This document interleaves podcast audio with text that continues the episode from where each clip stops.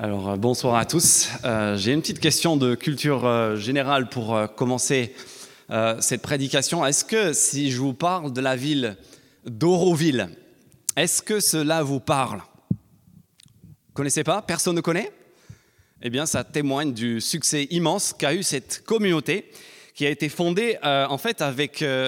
c'est- un projet conjoint du gouvernement indien et de l'UNESCO. En fait, ça a été entrepris il y a plusieurs dizaines d'années maintenant, euh, l'édification d'une ville alternative, d'une communauté alternative qui avait pour vocation d'intégrer, de réunir euh, des gens venus des quatre coins de la terre. Euh, je cite quelques-unes de leurs membres. Ils disent, il n'y a ici ni noirs, ni blancs, ni juifs, ni musulmans. Euh, euh, Aur- Auroville, ils disent, euh, est le lieu où il n'y a pas d'exploitation de l'humain par l'humain. C'est la ville, la communauté qui n'appartient à personne en particulier et à l'humanité en général. Et cette, cette communauté, en fait, vous pouvez aller sur Google et, et regarder ça, ça a été construit pour accueillir 50 000 habitants. Et si personne ici l'a entendu parler, c'est que bah, effectivement, ça n'a pas spécialement bien marché. En 1990, ils étaient 700 à avoir tout quitté pour rejoindre cette, communauté où tout était en commun. Euh, mais avant de, sourire trop rapidement, on a remarqué ces dernières années, en fait, que les demandes euh, d'intégration de cette, cette société, cette ville alternative, ont augmenté. Il y a presque 3000 personnes qui y habitent maintenant. Et même si ça peut paraître euh, anecdotique, je pense que l'intérêt pour ce genre de société n'est pas, euh, pas sans, sans refléter une certaine soif qui peut être euh, ressentie, j'imagine, par plusieurs d'entre nous, de changer de paradigme, de changer de modèle, de changer nos sociétés occidentales centrées sur l'individu, centrées sur le matériel, pour aller vers autre chose, pour aller vers un peu plus humain et un peu plus d'amour. Et ça tombe bien parce que ce matin, euh, on va passer dans cette euh, série de rentrées de la partie ville à la partie amour, la partie aimé. Et au passage, je tiens à signaler qu'on a rarement eu euh, autant de retours et, de, questions suite à, pendant une série de prédications que ces dernières semaines. Et euh, je pense que ce n'est pas simplement parce que ce dont on est en train de parler nous sort un peu de nos habitudes, qu'on va reprendre dans 15 jours, de parcourir un livre de la Bible chapitre par chapitre, mais aussi manifestement parce que les thèmes qu'on est en train d'aborder, euh, la place de la ville dans la Bible et l'importance de l'amour et de, la solidarité, en fait, ce sont des thèmes qui, enfin, qui manifestement résonnent euh, dans les cœurs de plusieurs ici. Suite à la semaine dernière, j'ai eu euh, plusieurs personnes qui m'ont dit bah, c'est- super ce qu'on a vu. On a vu, vous vous souvenez peut-être, l'amour de Dieu pour la ville, l'amour de Dieu pour le rassemblement d'êtres humains avec tous leurs problèmes, le cœur brisé, sa compassion pour eux. Ensuite, on a vu, en allant à la toute fin de la Bible, euh, comment, en fait, la fin de la Bible nous présente l'espérance éternelle, le bonheur éternel, le ciel, qu'on mette en fait une ville. Telle est la puissance de la rédemption de Dieu, que ce lieu qui, qui si souvent dans la Bible, et puis dans notre expérience, est un lieu d'inégalité, d'injustice, de, de souffrance, de crime, et j'en passe, devient à la fin de la Bible le symbole, le lieu du bonheur et de la rédemption. Et on a vu euh, la semaine dernière aussi que cette espérance future, loin de nous faire croire, si, on est croyant, que, que fait, ce qu'on vit ici et maintenant dans nos villes terrestres n'est pas très important et, et- donc on va juste essayer de, faufiler, de passer entre les gouttes en attendant euh, d'être dans cette ville céleste. On a vu au contraire que cette espérance future nous incite, nous motive à être les meilleurs citoyens possibles de nos villes terrestres, pour nous d'être les meilleurs Toulousains possibles. Et la question que plusieurs m'ont posée à la, fin de, notre rencontre de la semaine dernière, ils ont dit, ça, je, suis complètement d'accord. Rechercher le bien de la ville, être les meilleurs citoyens possibles, aimer, pas juste par notre prédication, pas juste par nos paroles, mais de façon très concrète, ça, ça résonne. Je sens que c'est ce qu'on est appelé à faire. J'ai juste une question. Comment?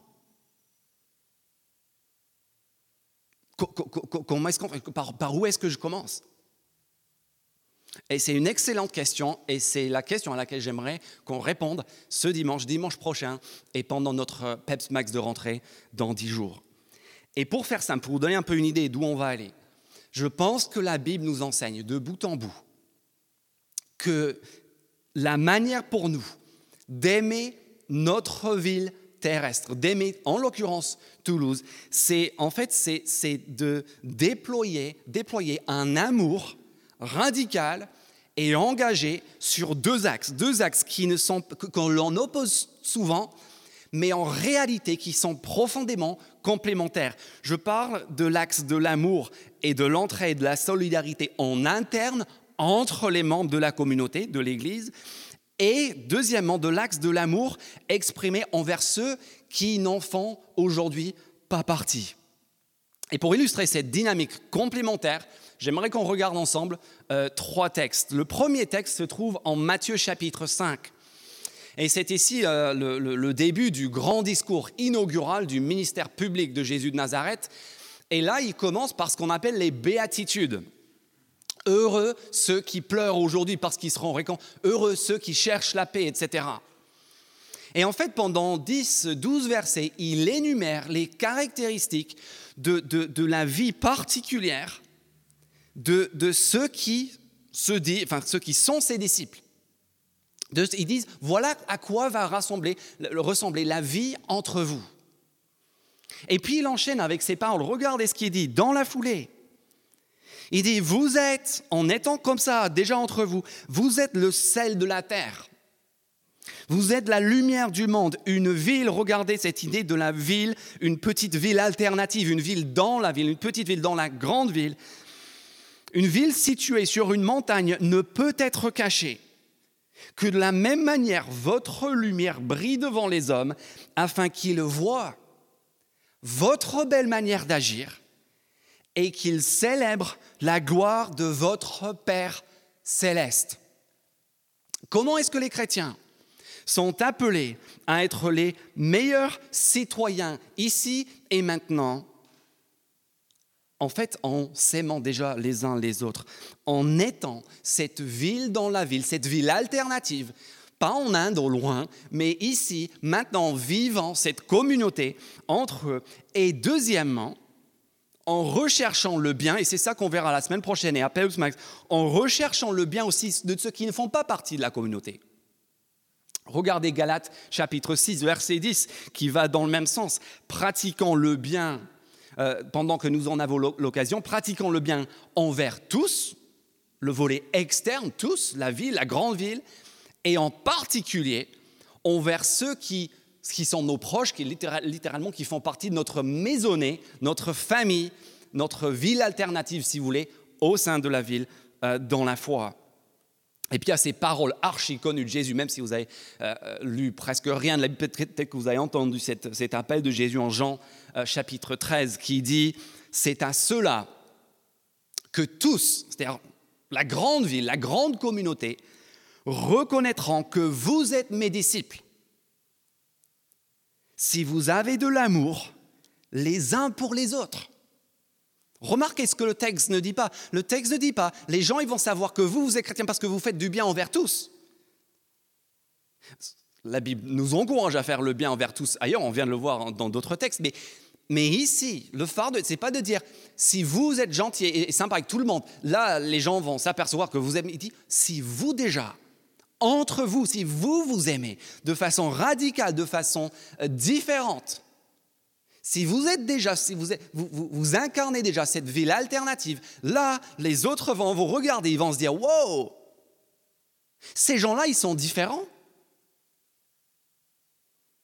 Parce que si les gens nous regardent, ils voient concrètement qu'en fait, nous ici, au sein d'une église, on est exactement comme les autres. On s'entend bien avec ceux avec qui on a des atomes crochus de toute façon et euh, on s'occupe de ceux qu'on aime et puis euh, les autres, ça nous laisse un petit peu, voilà, ça nous, ça nous fait ni, chaud ni froid. Bah là, les gens peuvent très bien regarder l'Église et dire, bah, si c'est si votre truc, ça marche pas. Moi, je peux trouver ça euh, avec mes voisins au club de pétanque, ça ne change rien du tout.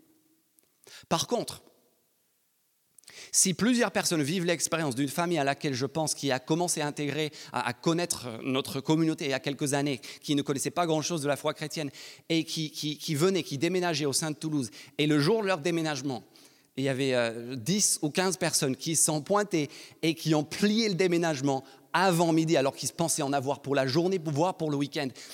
En fait, ils ont vu ça et ils ont dit, ils n'avaient pas encore, pas encore fait profession de foi à ce moment-là. Ils ont regardé ça et voilà ce qu'ils ont, ont dit. Mais un amour comme ça? Dans, le monde, ça n'existe pas. Je pense à un autre, euh, ami qui est allé aider quelqu'un d'autre euh, qui n'est pas du tout euh, chrétien avec son déménagement. Et, cette personne qui déménageait, en fait, avait un réseau social de, fous. Tous les soirs, il était avec quelqu'un d'autre. Il, connaissait des, centaines de personnes. Et, mon, ami imaginait qu'en allant à ce déménagement, en fait, ah, il, il y avait plein de gens. Et il est allé sur place et il a vu, il y avait le gars, sa mère, et mon ami et son fils. Et en fait, ça, c'est une réalité pour beaucoup de personnes au sein de cette grande ville. Pour ceux qui ne connaissent que des amis de bar, des amis tant qu'on est drôle, tant qu'on est riche, euh, tant qu'on est en bonne santé. En fait, découvrir cette ville alternative, cela, cela correspond en fait à une révolution absolue, absolue. Cela laisse nos voisins, nos amis, nos proches, nos autorités locales tout simplement bouche bée. Et j'aimerais dire déjà qu'en fait, si là, ce dont je vous c'est pas juste un concept euh, euh, des, paroles en l'air. Cela, c'est quelque chose, et c'est l'une des grandes joies que j'ai en tant que responsable au sein de cette Église, de voir que, que cette ville alternative, en fait, elle est déjà en marche. Ces, ces dernières années, littéralement des milliers d'euros ont été distraitement octroyés par différentes personnes au sein de cette église locale, sans, qu'il y ait une campagne, euh, un ordre, une organisation. Organiquement, les gens se, sont venus en concrètement, financièrement, pour, s'aider les uns les autres. Je, pense à, notre assemblée générale de l'année dernière et un peu au pied levé, en marge de cette assemblée générale, on, a demandé à ce que l'on puisse faire une collecte pour des, pour des réfugiés. Et à la fin de la soirée, il y avait presque 4000 euros dans cette enveloppe. C'était même pas l'objet de la réunion. C'était pas, on n'avait pas mis un gros accent. Et ça s'est fait comme ça. Donc je veux dire, ça, c'est déjà en train de se produire ici. Et ça, c'est génial. Et j'ai envie qu'on le, qu'on le sache. Parce que c'est des choses qui ne se sachent pas forcément partout. Moi, moi j'ai trois enfants. Ça fait presque dix ans que je suis parent et j'aimerais juste vous dire que, je, pour, pour, tout vous dire, je ne sais ni comment faire ni où aller pour acheter des habits pour enfants parce que j'ai jamais eu à la faire, parce que les membres ont habillé nos enfants, tout simplement. Et si je demandais ce soir de lever la main, qui, qui, a déjà eu des repas portés à domicile pendant plusieurs jours, voire plusieurs semaines d'affilée Qui a eu de l'aide avec, avec des déménagements, avec des travaux, avec un CV, avec, avec des questions d'emploi de, Je pense qu'on serait la majorité de ceux qui sont là depuis six mois, un an, on en a profité parce que cette ville alternative, c'est une réalité. Elle marche et le produit naturel en fait de l'évangile de Jésus-Christ. Mais parce que c'est un appel à être euh, jusqu'au bout de nos ongles cette ville alternative, puisque en fait cela ne c'est pas quelque chose dont on a beaucoup parlé aussi explicitement. C'est pas quelque chose qui va forcément de soi. Et aussi parce que je pense qu'on peut aller bien plus loin encore. J'aimerais ce soir aborder avec vous dans le temps qui me reste trois objections. Trois objections, trois réserves euh, par rapport à cette idée d'un amour radical et engagé. Première objection, première, mais est-ce que c'est vraiment le cœur de l'évangile? Est-ce que venir en aide matériellement les uns les autres, est-ce que c'est vraiment le cœur de l'évangile? Est-ce que c'est pas un peu périphérique? Important certes, mais, mais pas le cœur. Deuxièmement, si on se met vraiment à vivre ça, à, être à se sacrifier, à se donner les uns pour est-ce est, que ça va pas nous mettre en difficulté Est-ce que ça va pas nous distraire, nous, nous éparpiller par rapport à notre vision première de, de proclamer, de faire connaître la parole? Et la troisième objection, qui est très courante, c'est peut-être la, vôtre, ça, peut être la mienne aussi. Moi, je trouve ça bien et tout, mais je n'ai pas la fibre sociale, je n'ai pas le don, je ne sais pas comment m'y prendre. D'accord? Première objection. Première question qui est, légitime. Est-ce que cet accent sur l'amour radical et engagé au sein de notre Église, est-ce que ce n'est pas finalement un petit peu périphérique à l'Évangile? Est-ce que l'entraide, la générosité, porter les fardeaux les uns les autres, des fois ils sont lourds, on le sait, est-ce que ce n'est pas secondaire? Et pour répondre à la question, j'aimerais qu'on interroge ensemble l'apôtre Paul. L'apôtre Paul, vous le savez peut-être, était le, plus grand théologien et certainement aussi le plus grand évangéliste du mouvement chrétien au premier siècle. Et lui, des choses à faire, il en avait. Il y avait devant lui un monde, l'Empire romain en entier à évangéliser. Il y avait des responsables à l'appel, à former à encadrer, à susciter, à susciter. Il y avait des, problèmes, des dérives doctrinales dans tous les sens, des choses à remettre d'équerre pour que l'Église ne, parte pas en, vrille au, niveau de ses croyances. Et on peut très bien imaginer l'apôtre Paul regarder ses contemporains, ses collègues, ses, frères et ses sœurs et dire, mais les gars, mais, mais les gars, regardez tout ce que j'ai à faire. Et vous, vous voulez me parler de déménagement? De, faire à manger pour les, de garder des enfants. J'ai d'autres chats à fouetter. Et puis après tout, on a des diacres pour ça. Moi, j'ai d'autres choses à faire avec mon temps.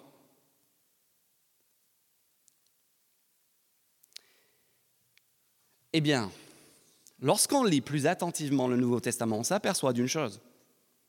C'est que l'apôtre Paul lui-même a fait de la solidarité entre les frères et entre les chrétiens l'une de ses grandes priorité. En fait, Paul, lorsqu'il a eu vent des difficultés matérielles de frères et sœurs au sein de l'Église primitive, qu'est-ce qu'il a fait? Il s'est démené pendant plusieurs mois, plusieurs années même, pour faire une grande récolte de fonds pour venir en aide de manière matérielle à ses frères et à ses sœurs qui étaient en difficulté.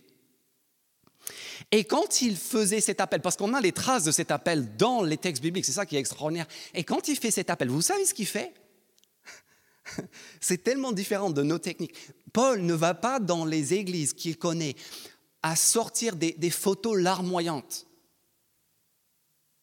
d'enfants amaigris avec ce regard de désespoir qui te transperce l'âme qui, te retourne le ventre et, par culpabilité, sur le moment, tu sens obligé de mettre la main à la poche et de sortir les, les 8,46 euros que tu as et de donner tout ça juste pour te, pour te laver la conscience parce que tu culpabilises, parce que tu vois cette souffrance et ça va pas. Il aurait pu faire ça, mais il n'a pas fait. Non, non, ce que Paul fait lorsqu'il veut susciter à la générosité, à l'entraide, à la solidarité, en fait, il ramène les chrétiens, il ramène les croyants au cœur même, à la nature et à la logique même de l'évangile.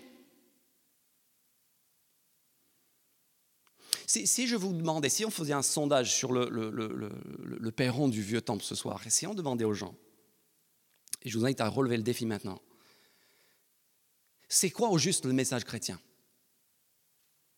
C'est quoi l'évangile? C'est quoi cette bonne... Je parie que la plupart des répondants à ce, sondage répondraient de la façon suivante. On dit, mais, la foi chrétienne, c'est quoi? C'est bah, l'amour, justement. On, vient de le voir, n'est-ce pas? J'entends, c'est aimer les autres, c'est s'aimer les uns les autres. Il y a même des, hommes politiques qui, reprennent ces phrases. Aimez-vous les uns les autres? Et donc, c'est ça. moi, moi j'ai des ressources. Euh, j'ai 8 euros dans ma poche, j'ai des moyens, peut-être même plus. Et, donc, en fait, ce que je, vais faire, je vais donner à partir de mes moyens pour aider d'autres personnes, pour faire le bien. Et ensuite, Dieu, bah, son rôle, dans lui, il me le rend. Moi, j'aide les autres, et puis Dieu, il me donne aussi un petit coup de pouce quand j'en ai besoin. Dieu, il m'aide, il me donne des bénédictions sur la terre, et au pire, il me récompensera éternellement avec une récompense céleste euh, au paradis. Et ça, en fait, c'est la logique de toutes les religions. Moi, je fais quelque chose à partir de mes moyens, et puis Dieu, il me le rend en bénédiction présente dans ma vie ou bien dans l'éternité. Or, vous savez quoi? C'est là que la bonne nouvelle de Jésus-Christ fausse compagnie avec toutes les autres croyances et religions. Parce que la bonne nouvelle de Jésus-Christ, ce n'est pas une histoire de gens qui ont des moyens, qui font quelque chose pour Dieu et à qui Dieu, puisqu'il est peut-être même obligé, le, le, leur rend. Non, en fait, Paul, il rappelle dans son appel de fond, regardez un extrait de son appel de fond en 2 Corinthiens chapitre 8, verset 9. Il dit que l'évangile même, dans sa nature, n'est pas l'histoire de gens solvables qui achètent leur salut au moyen d'un troc avec Dieu. Non, c'est l'histoire, c'est tout le contraire, c'est l'histoire d'un Dieu qui est infiniment riche, qui est doté de moyens au-delà de ce que, ce que nous sommes en mesure d'imaginer et qui, de, à partir de sa richesse, richesse, choisit de s'appauvrir pour venir au secours de qui? Au secours de gens ruinés. De gens qui, qui vivent dans la dèche, dans la misère. Et ça, c'est vous et c'est moi d'après la Bible. Même si on gagne 10 000 euros par mois, spirituellement, Dieu, la Bible nous dit qu'on est pauvre, qu'on est ruiné, qu'on n'a rien à apporter à Dieu. Et regardez donc ce que Paul dit. Vous connaissez, dit-il, en appelant les gens à donner, à s'entraider, à venir en aide aux autres, vous connaissez la grâce de notre Seigneur, le cadeau de notre Seigneur Jésus-Christ. Pour vous, il s'est fait pauvre alors qu'il était riche. Tu parles. Afin que par sa pauvreté, vous, vous soyez enrichis. Là, on est au cœur de l'Évangile. Parce que la bonne nouvelle de Jésus, c'est l'inversion de tous les principes de notre monde. L'évangile, c'est le message que, en fait, si on veut vivre, le seul moyen de vivre, d'être heureux, en fait, c'est de mourir à soi. Si on veut être libre, on n'a pas d'autre choix que de devenir esclave. Si on veut être grand, il faut qu'on soit petit. Si on veut être élevé un jour, il faut qu'on s'abaisse aujourd'hui. Si nous voulons devenir riches, il faut que nous, comme Jésus-Christ, on s'appauvrisse. Oui, ça c'est une folie, mais c'est ça, c'est là que l'évangile de Jésus-Christ est radicalement et fondamentalement différent de toutes les autres religions.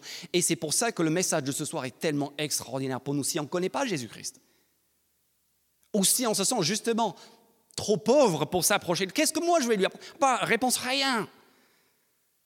Parce que ce n'est pas l'histoire de ce que toi tu peux faire pour Dieu pour avoir quelque chose en retour. C'est l'histoire extraordinaire de nous, spectateurs ruinés, pauvres, et d'un Dieu qui vient et qui, de riche qu'il était, s'appauvrit pour nous enrichir spirituellement. Jésus-Christ, vous le savez, vous connaissez l'histoire de Noël?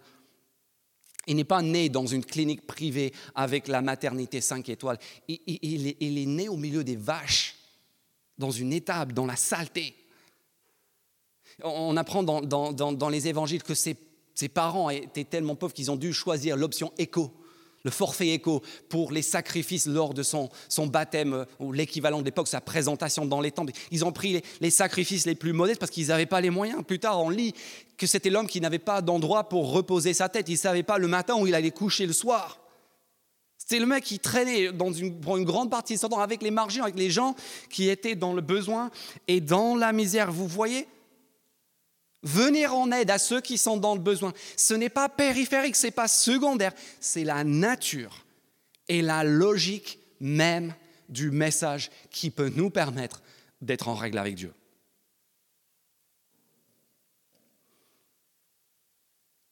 Mais, mais si on se met tous à faire ça, ben on ne va pas y arriver.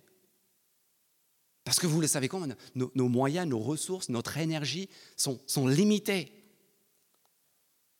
Si on se met tous à vivre comme ça, à se servir, est-ce que ça va en fait, en, tant qu'Église, ça va nous détourner de notre vraie mission?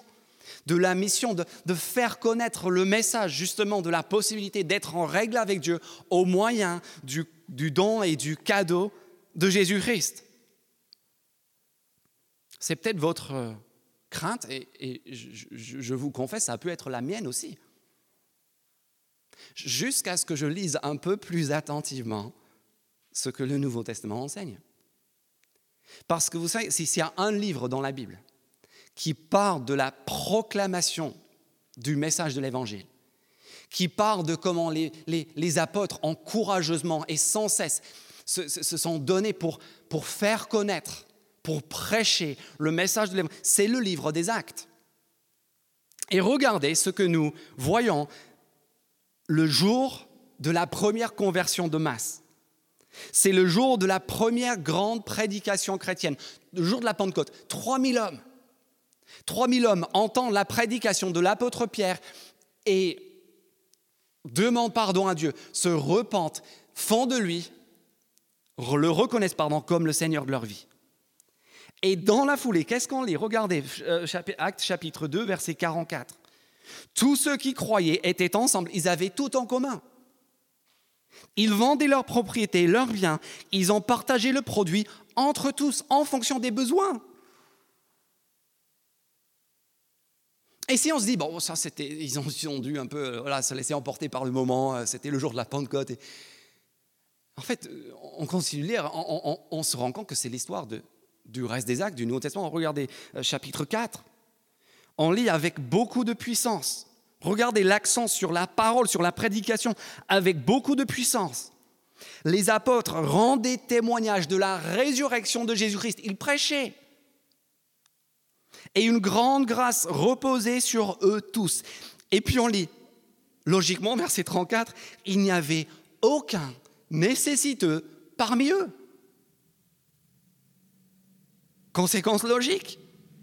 Qu'est-ce que la Bible nous dit? La Bible nous dit que lorsque la parole de Dieu progresse, ce n'est pas l'entraide et la solidarité qui en pâtissent. Au contraire, lorsque la parole progresse, la solidarité, l'amour, l'entraide radicale progresse et prospère aussi.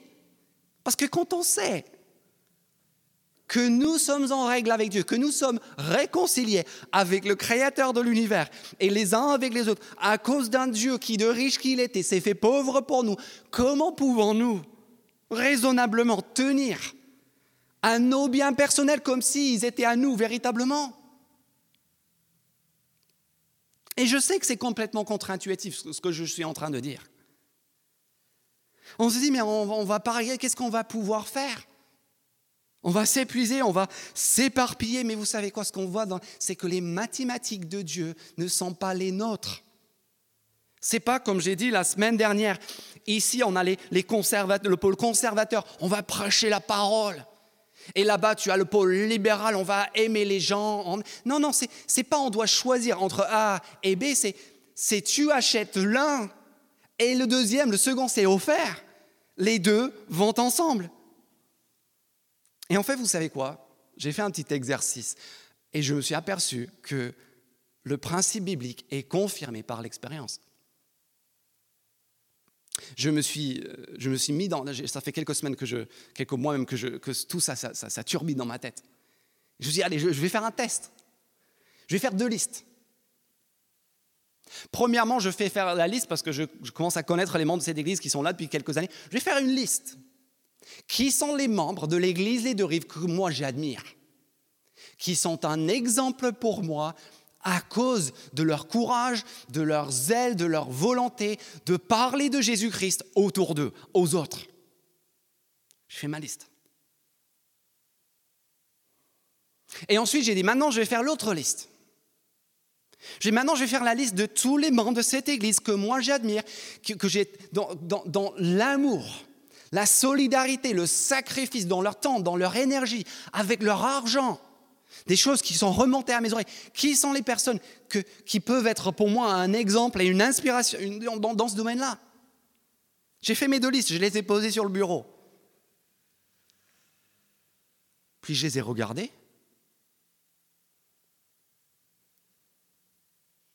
Et vous savez quoi?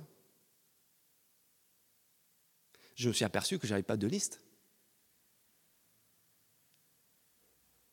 À 80% près. J'avais les mêmes noms. Il n'y avait pas deux listes, il y avait une liste. Pourquoi? Parce que, quand on aime les gens, on aime les gens. Quand on aime les gens, on les aime assez pour leur parler de leur futur éternel, de ce que Jésus a fait pour eux à la croix, de sa résurrection, de notre esprit. On les aime assez pour leur parler de ça. Et puis on les aime aussi assez pour concrètement les entourer et les aider de façon concrète, de façon matérielle. Ça, c'est la logique folle de Dieu. Qu'il n'y a pas de conflit, il n'y a pas A ou B. En fait, en réalité, il y a soit AB soit bien des fois très peu, voire rien. Vous voyez, quand la parole se répand, il est normal. Il est normal que l'entraide, la solidarité, l'amour radical et engagé prospèrent aussi. Une église qui a compris et pris la parole de Dieu à cœur sera, je pense, une église généreuse et agissante. Ce qui m'amène, pour finir, à la troisième objection. La dernière objection à cet amour et à cette entraide radicale, c'est de dire, mais oui, mais, mais moi, je ne sais pas faire. Moi, moi, ce n'est pas mon don. Moi, moi je n'ai pas cette fibre sociale, je n'ai pas une formation pour ça. Et, du coup, je, suis content que d'autres le fassent, mais, moi, je je, voilà, pas le don, je n'ai pas la fibre sociale. Bon, déjà, j'aimerais premièrement remarquer que l'entraide et la générosité est un don. Il y a un don spirituel dans la Bible qui s'appelle le don du cash, le don du rib. Euh, sauf que c'est un petit peu comme le don du célibat, c'est le cadeau, c'est le don de Dieu, qu'il n'y a pas grand monde qui, qui, veut vraiment l'obtenir, le recevoir. Mais on lit en Romains 12, chapitre 8, on lit que celui qui donne cache, celui qui donne le fasse avec générosité. Ceux qui ont ce don sont appelés à le faire à fond. Donner librement, généreusement, que celui qui dirige le fasse avec zèle et que celui qui exerce la bienveillance ou la miséricorde, venir en aide aux gens concrètement, qu'il le fasse avec joie. Donc déjà, il y a un don de la générosité. Je ne sais pas si vous l'avez. Posez-vous la question, c'est un don spirituel à, désirer, à rechercher. Il y a plein de gens qui me demandent, est-ce que tu penses que j'ai le don de l'enseignement? Pour l'instant, personne n'est venu me, me parler parce qu'il était tracassé par le souci peut-être d'avoir le don du cash. Est-ce que c'est votre don? J'espère que ce don est vivant parmi nous. Mais ça, c'est juste une parenthèse, parce que combien même ce don de la générosité, de la libéralité, de la compassion, de la miséricorde ne serait pas le nôtre, en fait, la Bible nous dit que c'est tout simplement nécessaire, fondamentalement au culte chrétien. Je ne sais pas s'il y en a ce soir qui se sont dit, euh, peut-être vos amis vous ont demandé, qu'est-ce que vous allez faire ce soir? Je vais au culte. Viens, on va au culte. Et par là, vous entendiez quoi? Vous, allez venir ici au vieux pour, euh, pour, pour chanter, écouter la Bible, etc. Vous savez ce qui est très intéressant lorsqu'on lit le texte biblique? C'est que pas une seule fois, ce que nous sommes en train de faire ici, soit pas une seule fois, le rassemblement chrétien n'est qualifié de culte ou de sacrifice. En fait, le langage cultuel dans le Nouveau Testament est réservé exclusivement pour notre vie et spécifiquement. Et c'est là que je vous invite à venir, si vous avez la possibilité, à Hébreux chapitre 13, versets 15 et 16, qui sont souvent cités pour parler du rassemblement, de la réunion chrétienne, en fait, ce qui est visé particulièrement par le culte, c'est justement notre amour les uns pour les autres. Regardez ceci, par Christ. Hébreu 13, 15, offrons, donc le langage du culte, des sacrifices, sans cesse à Dieu, un sacrifice de louange. C'est quoi un sacrifice de louange? Ça n'a rien à voir avec les chants. Regardez, un sacrifice de louange, c'est-à-dire le fruit de lèvres qui reconnaissent publiquement lui appartenir. C'est le sacré qui consiste à assumer publiquement, sept jours sur sept, avec nos collègues, nos proches, nos notre appartenance à Christ. C'est ce dont on a parlé la semaine dernière. Et puis il continue, regardez verset 16. Et n'oubliez pas de faire le bien et de vous entraider. Car regardez, c'est à de tels sacrifice que Dieu prend plaisir.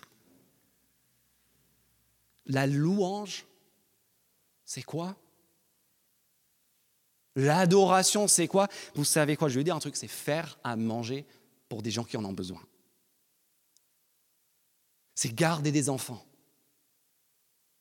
C'est venir en aide aux gens qui sont en galère. C'est donner discrètement de l'argent pour venir en aide à ceux qui qui passe par un moment. C'est ça la louange.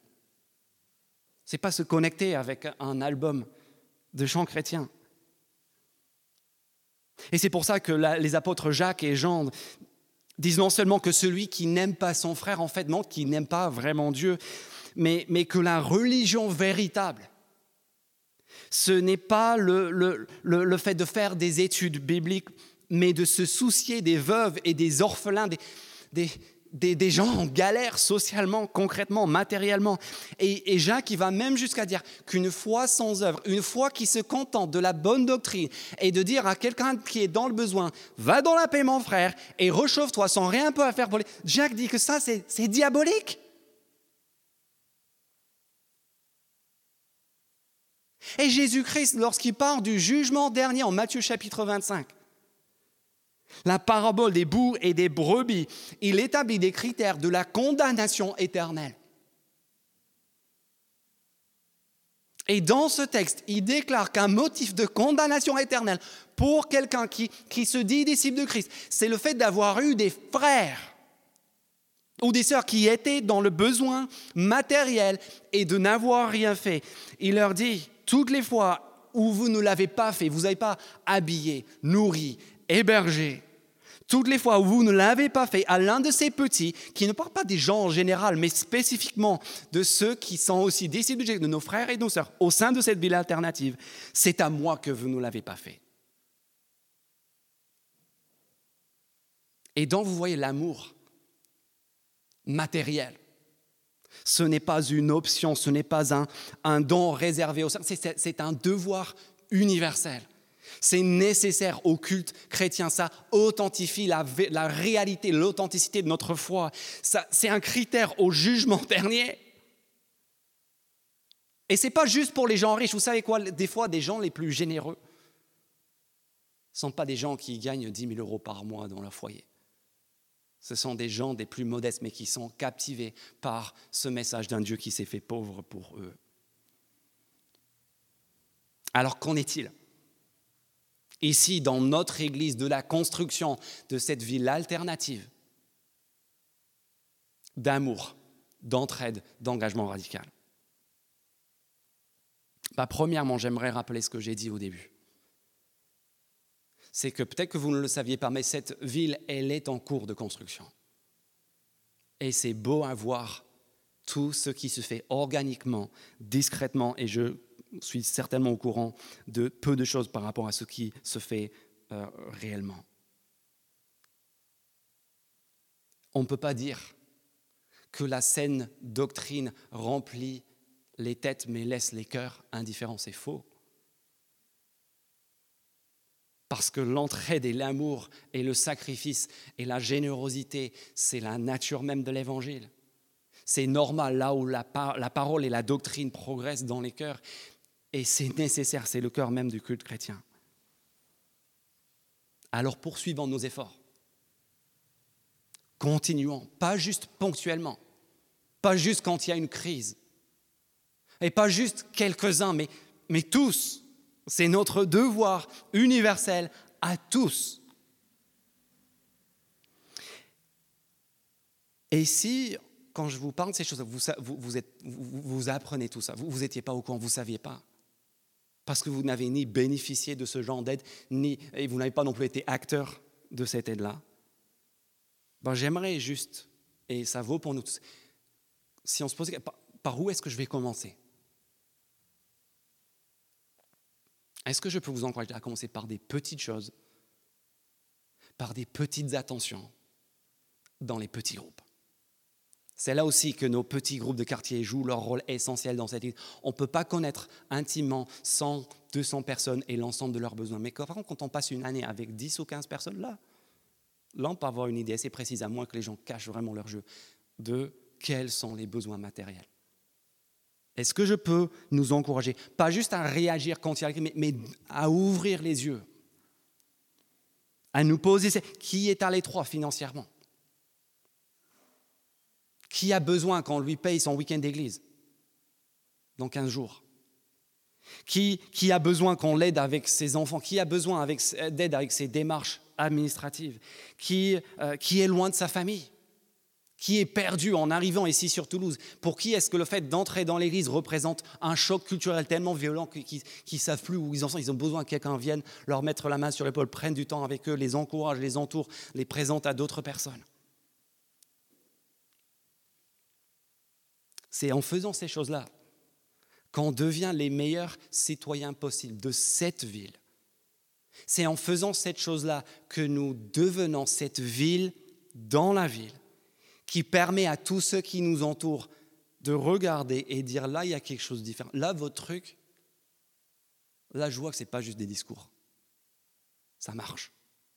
Et du coup, moi aussi, il faudrait que je m'interroge sur ce Dieu, sur cet évangile qui pousse à s'appauvrir pour enrichir d'autres. Et faisons cela pas juste parce que Dieu l'attend, mais faisons-le aussi parce qu'en fait, vous savez quoi, de plus en plus, j'ai l'impression de moins, chaque mois un peu plus ces temps-ci, c'est aussi ce que notre monde attend. Je laisse la dernière parole à Pablo Servigne, qui est un, anthropologue et un sociologue qui s'est interrogé déjà avant la crise de la pandémie du Covid sur ces questions d'entraide et de solidarité avec un, livre qui a fait beaucoup de bruit, qui a été lu par beaucoup de personnes, qui est fort intéressant d'ailleurs, dont je vous recommande la lecture si vous voulez quelques stimulations. Et il dit qu'il pense que nous sommes en train de changer d'époque et d'entrer dans l'ère, ce qu'il appelle l'ère de l'entraide. Et voilà ce qu'il dit. Il dit, il faut donc maintenant sortir de chez soi et créer ces pratiques collectives, ces aptitudes à vivre ensemble que notre société matérialiste et individualiste a méthodiquement et conscieusement détricoté.